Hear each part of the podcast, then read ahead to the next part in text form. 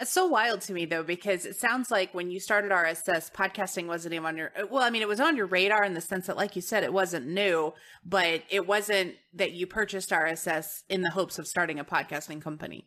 No, not at all. I mean, it was to save save feed reading and feed readers. I, you know, I'm a news obsessed person, and that's where my mind was is uh, news consumption.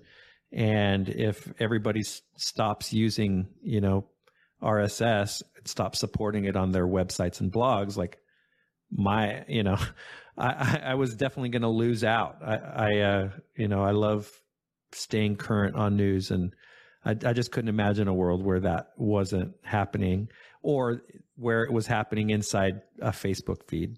Like it just didn't, just didn't work for me. So, but yeah, podcasting wasn't on my radar at that point. And on my end, uh, basically, I was building and maintaining this uh, uh, this project, this podcast generator content management system for free. You know, as, as a hobby.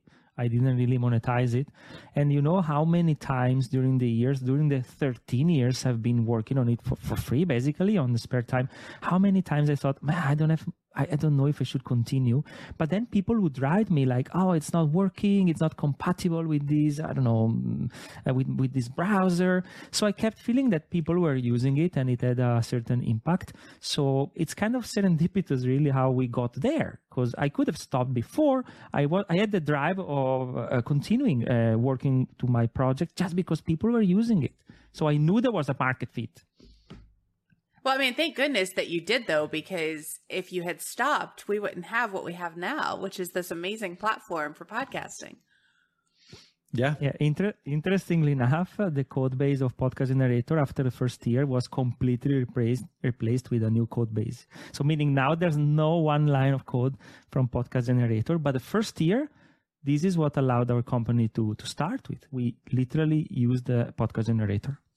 That's amazing. That's absolutely amazing. So now you kind of gave a little bit about what you were doing, Alberto, but Ben, what were you doing at the time whenever you decided to purchase RSS? Do you, do you want to talk about that at all? Yeah, I mean, it's not secret. Um, so I, I'm an entrepreneur and uh, have a degree from Brigham Young University in entrepreneurship. I started my first business to put myself through school and moved to the Arizona, the Phoenix, Arizona area. And like most if if you know an entrepreneur you know that their interests are varied and the common denominator is a problem to solve and a passion for that problem.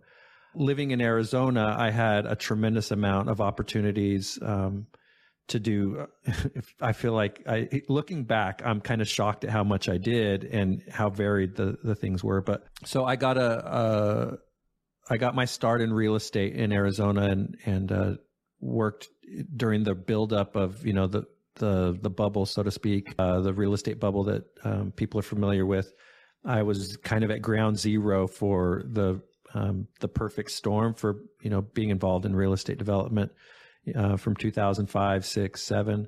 I got my master's degree in real estate development in 2008 um, and had a front row seat to the implosion and to what the effects were of, of a market downturn in real estate as well. It was really interesting. Right out of college, I had, had done uh, some banking. And so very familiar with some of the regulations, rules, and practices, procedures of, of how uh, people interact on a commercial basis with banks. And so I did some uh, commercial real estate uh, consulting and uh, then I, I uh, had an opportunity to partner up with uh, some folks uh, who were developing um, technology out of the Army Corps of Engineers laboratory and taking patents that they were developing and commercializing those patents. And that was fascinating work. It was right in the middle of the war in Afghanistan. One of the partners um, was a, a, two two star general at the time. Um, and we were working on stuff that felt very mission driven and exciting um,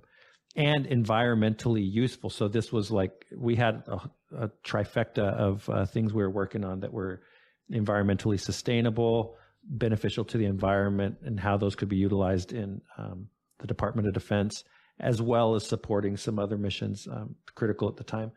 And uh, see, that's so anyway. That puts me. That also